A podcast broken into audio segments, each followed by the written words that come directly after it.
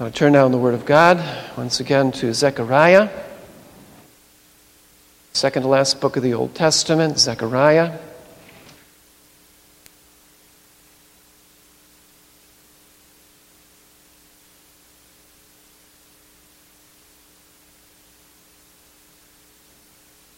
Read the first 11 verses, though our focus will be particularly on the vision of the woman in a basket, verses 5 to 11. But we'll read verses 1 through 11 here.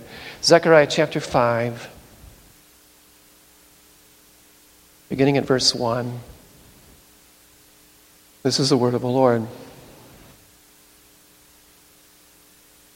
Again, I lifted my eyes and saw, and behold, a flying scroll. And he said to me, What do you see? I answered, I see a flying scroll. Its length is 20 cubits and its width 10 cubits. Then he said to me, This is the curse that goes out over the face of the whole land.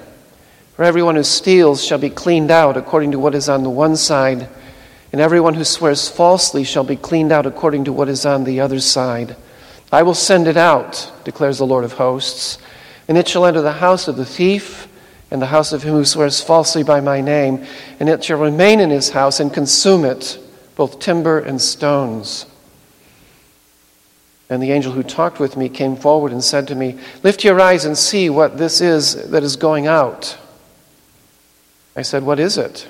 He said, This is a, the basket that is going out. And he said, This is their iniquity in all the land. And behold, the leaden cover was lifted and there was a woman sitting in the basket, and he said, This is wickedness. And he thrust her back into the basket and thrust down the leaden weight on its opening. Then I lifted my eyes and saw, and behold, two women coming forward. The wind was in their wings. They had wings like the wings of a stork, and they lifted up the basket between earth and heaven. And I said to the angel who talked with me, Where are they taking the basket? He said to me, To the land of Shinar build a house for it. And when this is prepared, they will set the basket down there on its base. God's holy word. May He write upon our hearts. Let's pray together.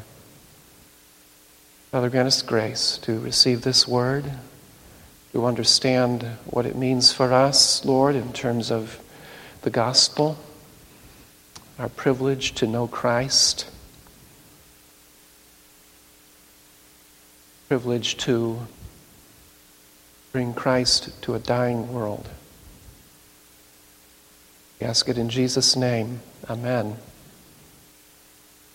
Well, brothers and sisters, uh, rather sobering this vision from Zechariah today. I trust we'll be able to receive its lesson and be sobered by it properly and motivated by it properly. Uh, Sin is a terrible thing. Now, we know this, but we always need to see more of it, don't we? We need the impression to be made more deeply upon our hearts. Sin is a terrible thing, and the consequences of sin are a terrible thing. When a man lives in sin, he becomes entrapped in it, a prisoner to it. He becomes enslaved in it. But of course, he's become so used to it, so used to living in his sin, that he doesn't sense that much is wrong. We see this around us all the time, don't we? That man, to be sure, in a measure is miserable, but he still prefers to live in his sin. It gives him pleasure, at least some temporary pleasure. But we say he, he is really a slave to his sin. He's entrapped in it. He's entrapped in his own sin. And there is no escape from that outside of Christ. And if he persists in his sin and unbelief and resistance to God, there's only one possible outcome judgment. Judgment. Banishment from the mercy and presence of God forever a kind of uh, ultimate entombment in the guilt and consequence of one's own sins. An entombment which, yes, lasts forever. The scripture describes this as one being cast into the outer darkness where there is weeping and gnashing of teeth. Well, banishment is very much in view in this vision and in the vision that preceded it. Previous vision, we read that verses 1 to 4, the vision of this flying, flying scroll. We were shown that those Jews who were guilty of robbing God would be found out.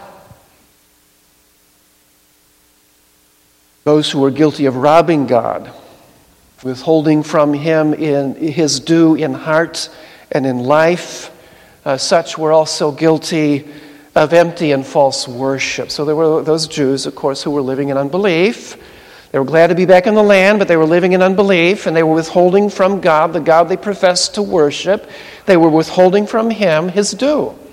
So their worship was a false worship. It was empty, it was vain and they would be found out. That's what the previous vision taught. A curse was upon them. Their lives and homes would be demolished and they would be cleaned out. We said the meaning of that was banished. They would be banished from the land. They would be found out and cast out. Now, that's the theme that we see in the vision before us this morning the vision of the woman in the basket. Banishment. Banishment from the promised land banishment away from uh, the presence, blessing, away from the favor of God, banishment to that place where the unbelieving belong, banishment to a place where they, shall we say, are more in their proper home, their, uh, their native home. Though if they really understood it, they would never choose to make it their home. But men don't think about these things, do they? Men living in their sin, they don't think about these things. They don't think about where they're going. They're all consumed, they're all occupied with self. Self is at the center of the life outside of Christ. That's the case, always.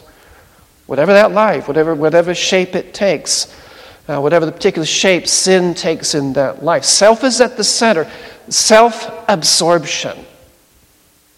And don't see it. If they really saw it, they'd repent of it. And by the mercy of God, many, many, many do, and we pray that many, many more will. But if they knew where they're going, they'd certainly think about it, wouldn't they? Well, this is really a terrible, it's, it's a horrific vision, a frightening vision. If we take the time to meditate upon it, and that's what we seek to do this morning. Vision of the woman in the basket teaches us this all sin and wickedness will be banished to a place prepared by God. All sin and wickedness will be banished to a real place prepared by God. So, first, we want to think about the vision, the parts of the vision, its significance, and then the meaning of the vision we look at more closely. So, the vision, its parts, significance.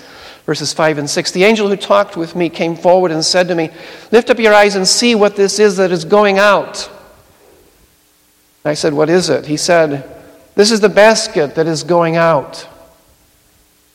There's a basket here, a basket that's about to be shipped out. I think that's the idea. It's being shipped out. The basket is literally an ephah. A three fifths of a bushel, a measure of volume, used extensively in trade and commerce, so a natural emblem of that, natural emblem of trade and commerce. And the basket has a leaden lid or cover, a talent actually, a talent of lead in a disc shape. King James Version, talent of lead, it renders it. New American Standard, lead cover.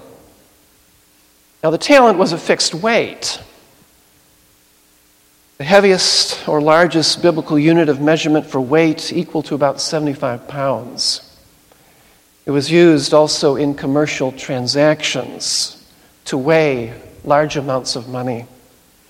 So, a talent of gold, for instance, or a talent of silver was a lot of weight and a lot of money.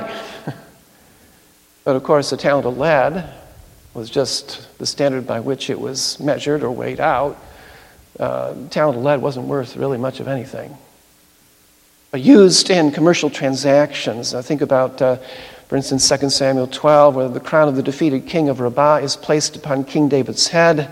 We're told that the weight of it was a talent of gold, and, it was a, and in it was a precious stone. Wow. 75 pounds on his head. you stand still and stiff when you bear that, right? 75 pounds. But a leaden lid or cover, 75 pounds. Now, in the vision, Zechariah shown a woman in the basket, verse 6b and following. The angel said, This is their iniquity in all the land. And behold, the leaden cover was lifted, and there was a woman sitting in the basket. And he said, This is wickedness. And he thrust her back into the basket and thrust down the leaden weight on its opening. The woman in a basket, or a woman in the basket, the woman is emblematic, we say, of Israel's wickedness. Uh, the angel says this is, uh, can be rendered, this is their appearance in all the land. Uh, New American Standard renders it that way. But this is wickedness. So there is here the identification of a wickedness and unbelief that was widespread among the Jewish nation. So, yes, the Jews were back in the land. Uh, certainly, those who were back in the land loved their heritage as a chosen nation. But for some, for many, uh, the sense of their heritage was all they had. They didn't really believe in Jehovah. Man, they were Jews, they were of the chosen nation.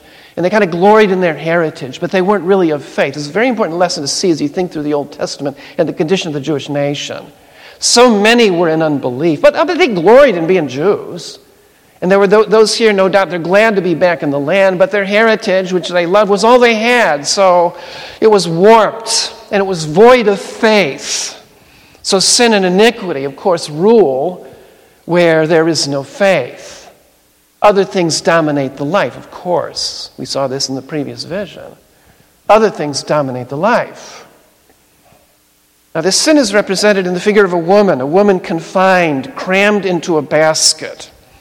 Some argue, I think with good reason, that in view is particularly Israel's sin with respect to trade and greed and commercialism.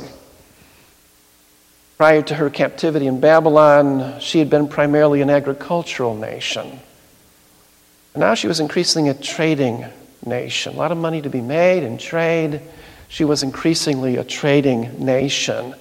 Thus, we see the woman identified as wickedness is confined as a prisoner to the elements of her sinfulness in the ephah, with a talent of lead thrust down, shutting her in, sealing her in.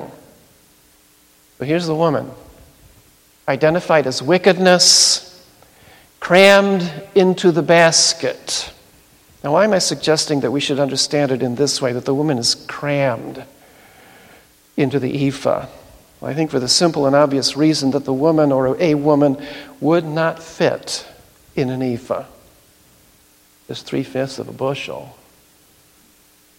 A woman doesn't fit in an ephah unless you cram her into the ephah. Then she maybe fits, but it's pretty tight. So not only is she confined, this woman, this one identified as wickedness, not only is she confined, she's crammed into this basket. And she's about to be shipped out. And as we see, it's a one way shipment. Most shipments are one way. A one way shipment, destination Shinar. Verse 9 and following, Zechariah sees the basket being taken away. Verse 9 Then I lifted my eyes and saw, and behold, two women coming forward. The wind was in their wings. They had wings like the wings of a stork, and they lifted up the basket between earth and heaven. So, two women with wings. In this vision, I think evidently agents of the divine will, visionary idea, agents of the divine will. And the basket's taken away, taken to the land of Shinar. Verse 10 following I said to the angel who talked with me, Where are they taking the basket? He said to me, To the land of Shinar, to build a house for it. And when this is prepared, they will set the basket down there on its base. So, Shinar, is it Babylon? That would seem to fit. Uh, thus, the uh, Septuagint, uh, Greek translation of the Old Testament, renders the Hebrew, shi- uh, uh, renders the Hebrew here Babylon. That fits, Babylon, the idea fits.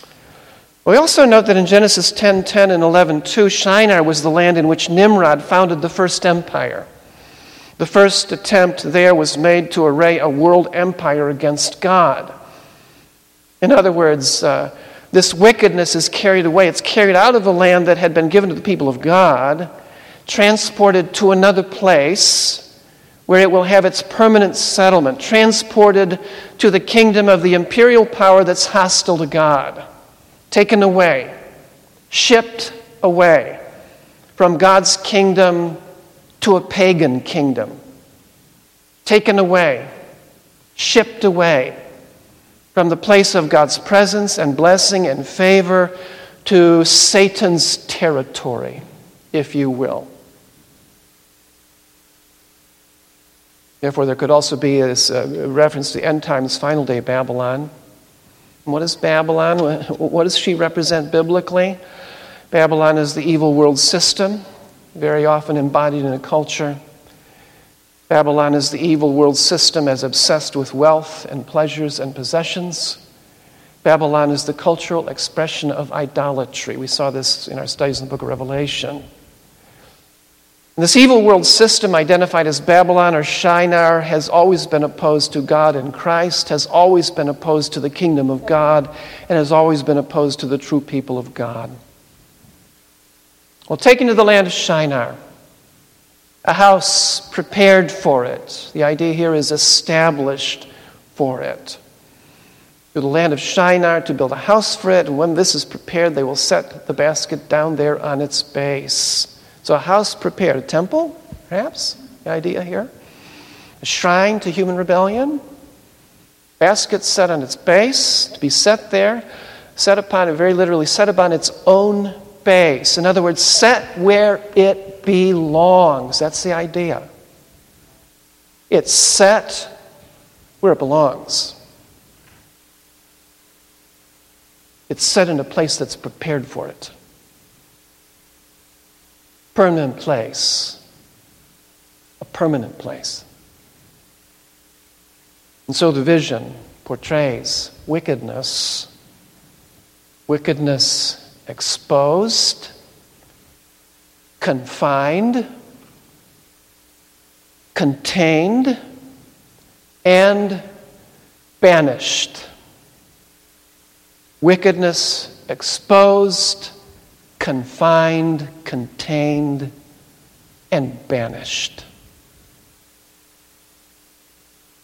We see then here, as we think about the meaning of the vision, all wickedness is really portrayed here. not only with respect to its nature, its corrupting effects in the lives of those of the covenant nation, but also in its nature, its corrupting effects in the lives of unbelieving men the world over. Wickedness and sin portrayed. Various elements here. We see, I think, the seductive nature of sin and wickedness portrayed here. Think uh, Proverbs 5 to 7 when, when we think of this seduction. The fool seduced, fool seduced by the harlot. The seductive nature of sin and wickedness. The wickedness in the covenant nation is portrayed in the person of a woman. So the seductive nature of sin. Sin, Satan dresses it up, doesn't he, to make it look very attractive. By sin and Satan, men are seduced, willingly seduced, we must say. They're seduced and entrapped. In Revelation, we get the final picture of this seduction, a worldwide seduction perpetrated by Satan and pictured, you may remember, in the woman riding upon the red beast. Lady Babylon has always been possessed of great wealth and offers great wealth to those who will drink of her wine to those who will consort with her. What does she offer men, Lady Babylon? What does she offer men? Money, wealth, possessions, pleasures, things of this world, the things that are passing away, as we heard in 1 John 2. all those things that are passing away. That's what Lady Babylon offers. All for a price, of course. Thus, the seductiveness of sin. What about this? A closely related, certainly, the deceptive nature of sin. I mean here how one is self deceived. I mean how one is caught up in one's own sin. Here in Zechariah's vision, we see that the instruments of sin, ephah and talent, become the instruments of one's punishment. Men and nations who sell themselves to sin are, after a time, kept down and tied to that particular sin. Think of our own culture. There's an application here, isn't there? Men and nations who sell themselves to sin are, after a time, kept down and tied to that particular sin. I mean, does our, does our nation have a, problem with materialism or what? Talk about being tied down. Pleasures, entertainment. Ours is the entertainment culture, man. And you get tied down to it. You know, people can think it's innocent. Hmm? Oh, there's nothing wrong. You know, nothing wrong with it. And they don't think, right? You can get and you do get tied down to it. It has its effects.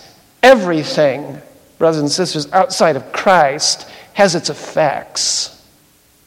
Be sure of it. So here, the woman is entrapped and, and punished by the instruments, uh, the accoutrements of her own sin. These are the instruments of her merchandising in sin.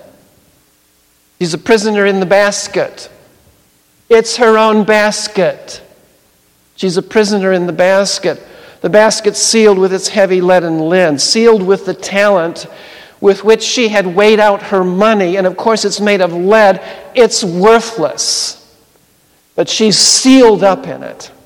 And so we say, how one is self deceived in sin, and the, and the instruments of their sin become the instruments of their bondage. And we see that next, I think, too the bondage of sin. What I mean here when I say this is the oppressive nature of sin. Here's the woman, again, picture it. Here's the woman crammed into the basket. Think about that. The nature of sin, the nature of its corruption, all men outside of Christ. What's their condition? All men who choose to live in unbelief and rebellion. What's that like? It's like being crammed into a basket with a leaden cover on it. Men, you know, men deceive themselves. We've seen already. They lie to themselves about this sort of thing. They get temporary pleasures here and there, but life is really hard outside of Christ. And it gets harder and harder, and that's what's pictured here. Yes, a person entrapped, really entombed within the elements of their own sin, crammed down into those elements, suffocating. They can hardly breathe. That's what life outside of Christ is like. Don't let anybody fool you. People outside of Christ, oftentimes, they'll say, oh, I'm, I'm happy. I'm doing what I want to do. Yeah, it's a blast. I'm going to party tonight. Jesus tells the truth. God tells the truth about their condition. And we need to listen. For among other reasons, we need to listen because it should increase our compassion.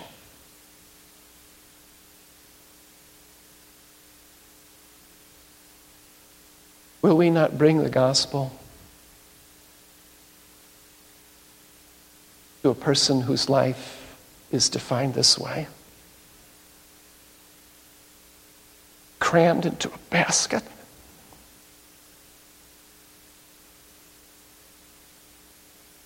What a life. What a sad, sad life. And it's saddest or sadder because they don't even know it. Or they hardly know it. They know something's very wrong. In their heart of hearts, they know something's very wrong.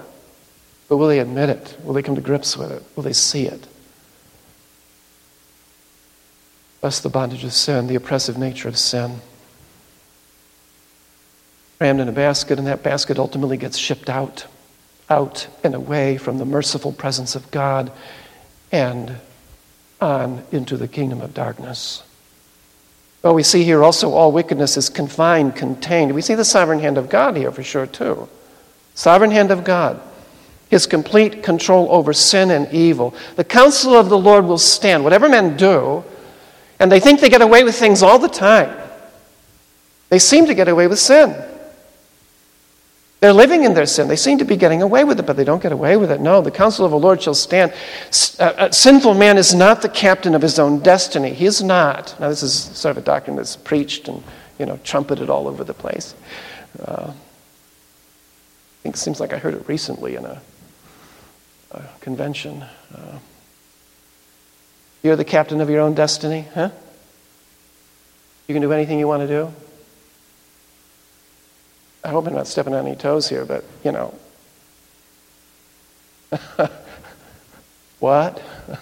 really? Who's in control? The living God is in control. And guess what? You can't really do whatever you want to do.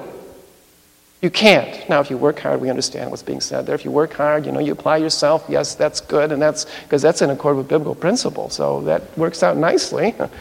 But otherwise, with respect to sin, sinful man is not the captain of his own destiny. So the woman is thrust into her basket, confined there. Her wickedness is contained. And she, in her sin, is suspended between earth and heaven. Who's in control here? The living God's in control confined in the basket, the basket suspended between earth and heaven. Who's in control? Sinful men think they're in control. Not so. Not so. And they need to wake up.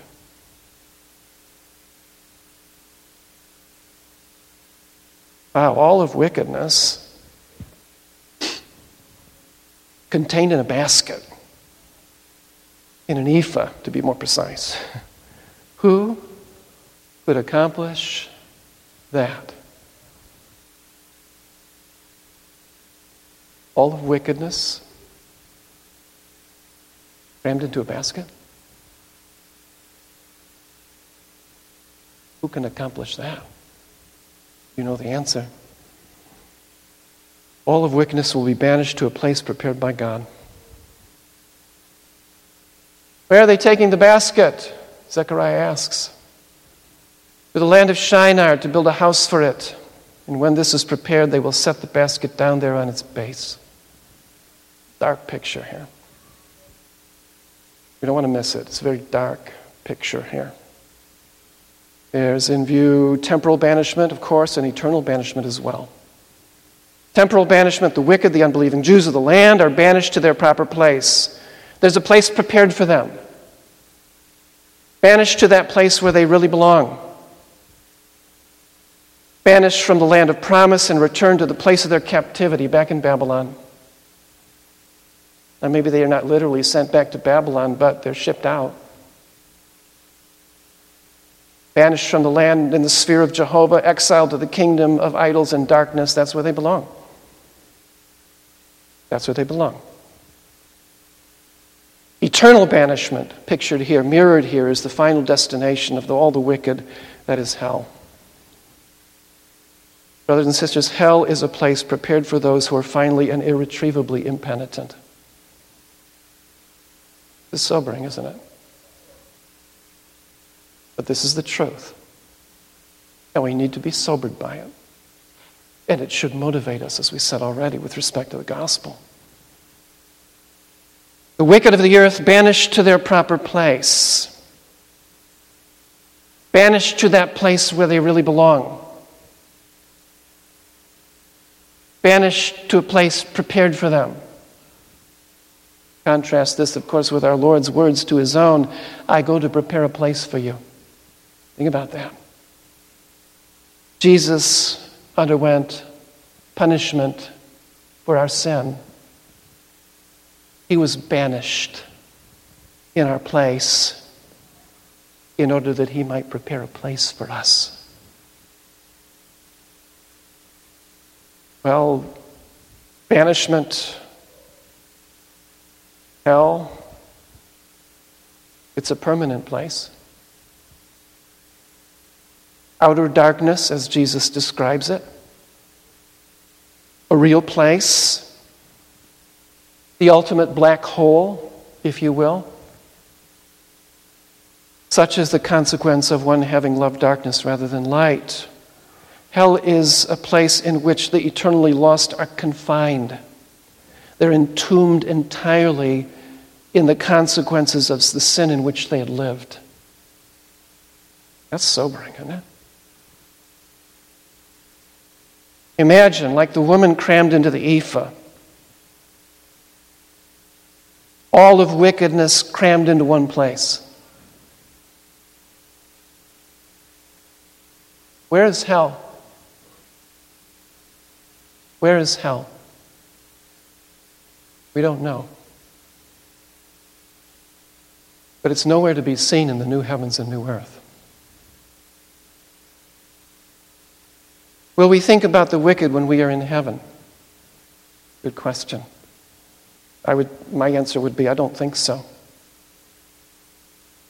Since we're told in the scriptures that the memory of the wicked will be blotted out forever and ever, and the living God means what he says. How big is hell? Now, this is a really good question.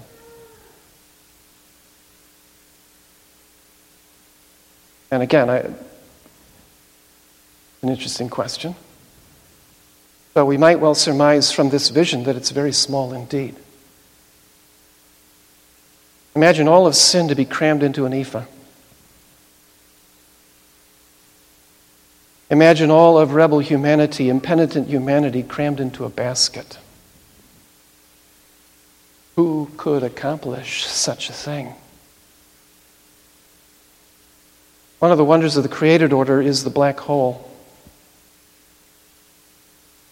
Astronomers tell us that a black hole is created when an object's mass so increases that its gravity overcomes any outward forces presenting it or preventing it from total collapse. It collapses in on itself. So a black hole is, is anything but empty space. Rather, it's a great amount of matter packed into a very small area. Think of a star 10 times more massive than the sun, squeezed into a sphere approximately the diameter of New York City. It results a gravitational field so strong that nothing, not even light, can escape. Now, although astronomers often talk about black holes as being gigantic objects, it's important to remember that they're usually referring to the object's mass, not its physical size. Excuse me if you're the, you're the physics type person out there, and I'm, I might mess some of this up, okay? But you get the idea. Hmm?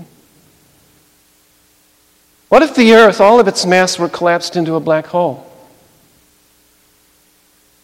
Now, astronomers, I think, say that isn't possible, but some say it is possible that could be the case because Earth is not big enough. Well, Earth has a mass of some 6 times 10 to the 24 kilograms, and though that's more massive than we can truly comprehend, when it comes to black holes, Earth is puny or would be puny. Using one well known astronomer's radius calculation, a black hole the size of Earth would have a radius of less than one inch, making it about as big as a ping pong ball.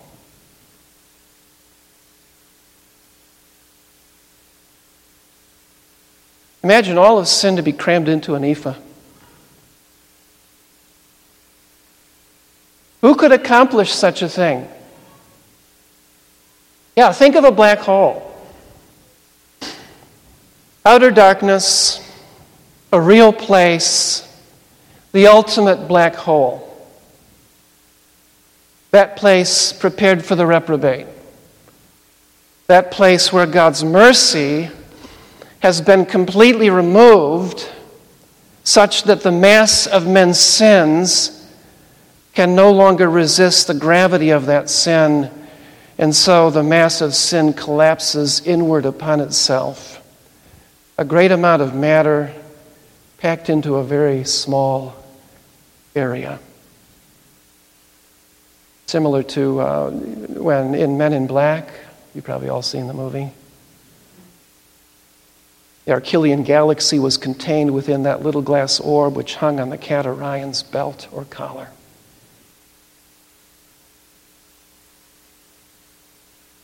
All of the wicked swallowed up in a black hole the size of a thimble, suffocating in their own sin.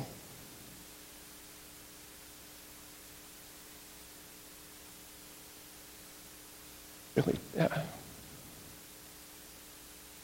It really, it, is too terrible to think about. But it's supposed to be terrible to us. Listen to J.I. Packer. Hell is presented to us in the New Testament as a place of fire and darkness, of weeping and grinding of teeth, of destruction and of torment. In other words, a place of total distress and misery. The New Testament teaching about hell is meant to appall us and strike us dumb with horror, assuring us that as heaven will be better than we could dream, so hell will be worse than we can conceive. Such are the issues of eternity which need now to be realistically faced. Such are the issues of eternity which need now to be realistically faced. Sin is a terrible thing. Consequences of sin are a terrible thing. When a man lives in sin, he becomes entrapped in it, a prisoner to it, he becomes enslaved in it. He is, in a measure, mis- uh, to be sure, miserable, but he still prefers to live in his sin. It gives him pleasure.